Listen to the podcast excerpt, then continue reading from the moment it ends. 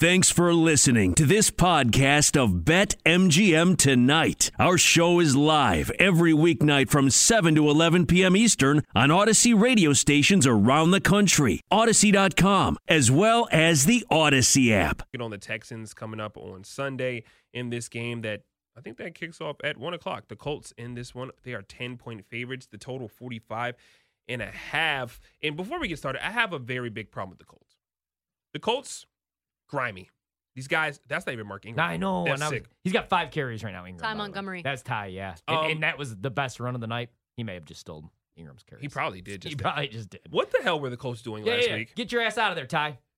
The, Back Col- back to Green Bay. the Colts last week were leading 24 to 14 at halftime. Oh yeah. and then don't give the ball to Jonathan Taylor on the two ensuing possessions after half. Right. And then after that, what happens? Do you think both he, he of was those, hurt?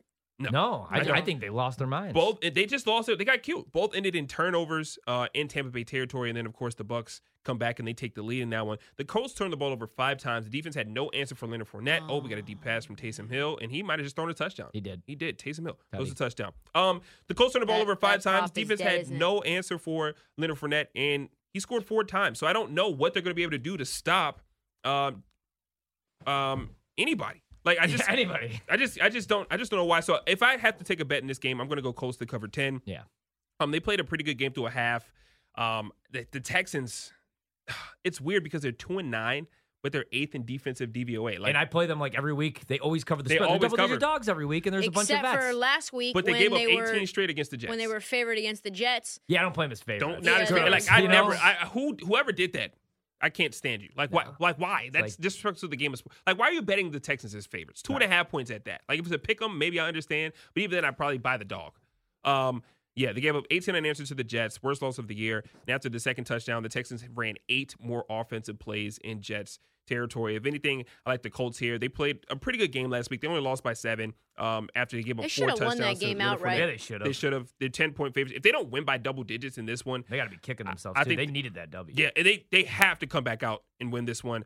Um, and I also love Jonathan Taylor props. I mean, Houston ranks 24th in NFL in opponent yards per rush and 31st with 135.6 rushing yards surrendered per game. Uh, Jonathan Taylor was bottled up in last week's game, uh, but of course he'll be hungry to get back to his 100 yard rushing performances. So haven't made an official play, but it's the Colts or nothing for me in this one. Yeah, it's interesting. Houston was an eight point dog, and now they're a 10 point dog. Um, like you said, the game really is about running the ball, and the Texans allow the seventh highest yards per carry in the NFL, four and a half yards per carry. Um, so, yeah, they like to stay back rather than attack. You know, Lovie Smith is a good defensive coach. Like, he actually is an underrated coach. Um, they only blitz about 19% of the time, which is the fourth, fourth lowest rate in the league. So that's the mo that they used in Week Six when they got then they lost uh, against four TDs. Jonathan Taylor had an incredible game last week when he was being used.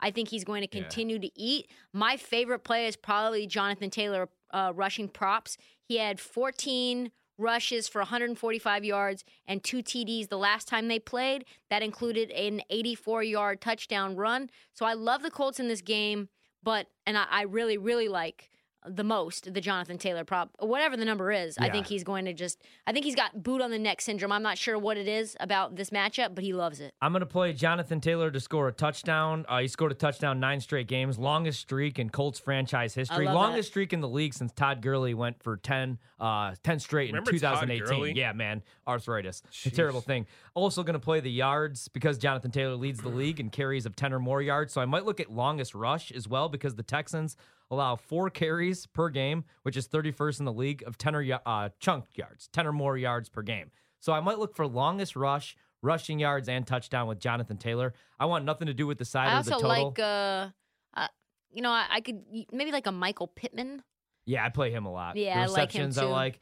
Um, the only thing that does scare me a little bit is like if you look at what teams are doing, because I mean Houston doesn't blitz at all. They're 29th in blitz rate, but Yeah. the problem is you saw it in the first matchup with the Colts and the Texans. Like Wentz didn't really have to do a whole lot because they kind of call off the dogs and they attempt all these quarterbacks attempt less than 20 passes against Houston because you could just run the ball in the second half because they're getting blown out. I would play the Colts again in this spot, um, but I'm just going to play the JT props. I'm with you on Michael Pittman, but I feel like the last six games you've seen they've kind of like put the handcuffs back on Wentz. He's thrown for just six uh, six point one yards per pass attempt the last six weeks. I think they were like, okay, Carson, you're playing good football, but we don't really need you doing the deep ball underthrown. Let's draw the defensive pass interference four times a game. Right. So let's just like you're the game manager. We're gonna give you the opportunity to still make plays.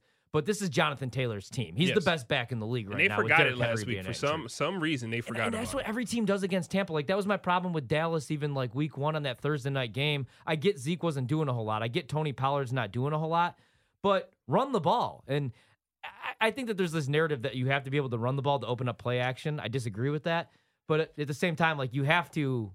You can't drop Dak back 50 times, even though he did play awesome. Still, I think they win that game if they run the ball a little bit more. Yeah. Give me the Colts. Cover the number. No play on the side. What about you guys? I mean, the total rather. 45 and a half.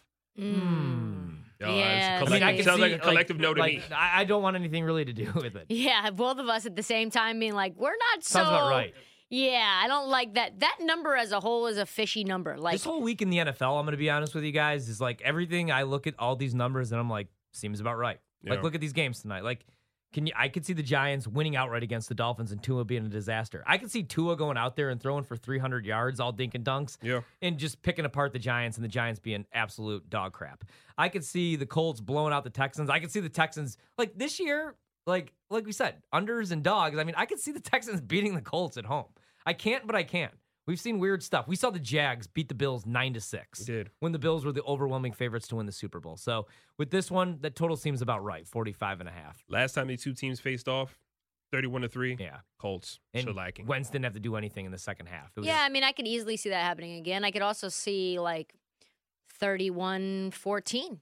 And then you're right there. You're at the under, but who knows? You know, it could be 34 14. I mean, these numbers are so tricky. Yeah. Way too much life to live to have to bet on this one. But if you do, Jonathan Taylor props, baby. Jonathan Taylor props. Love right? this that. rush. And take the Colts to cover. But lean the over 45 and a half, though.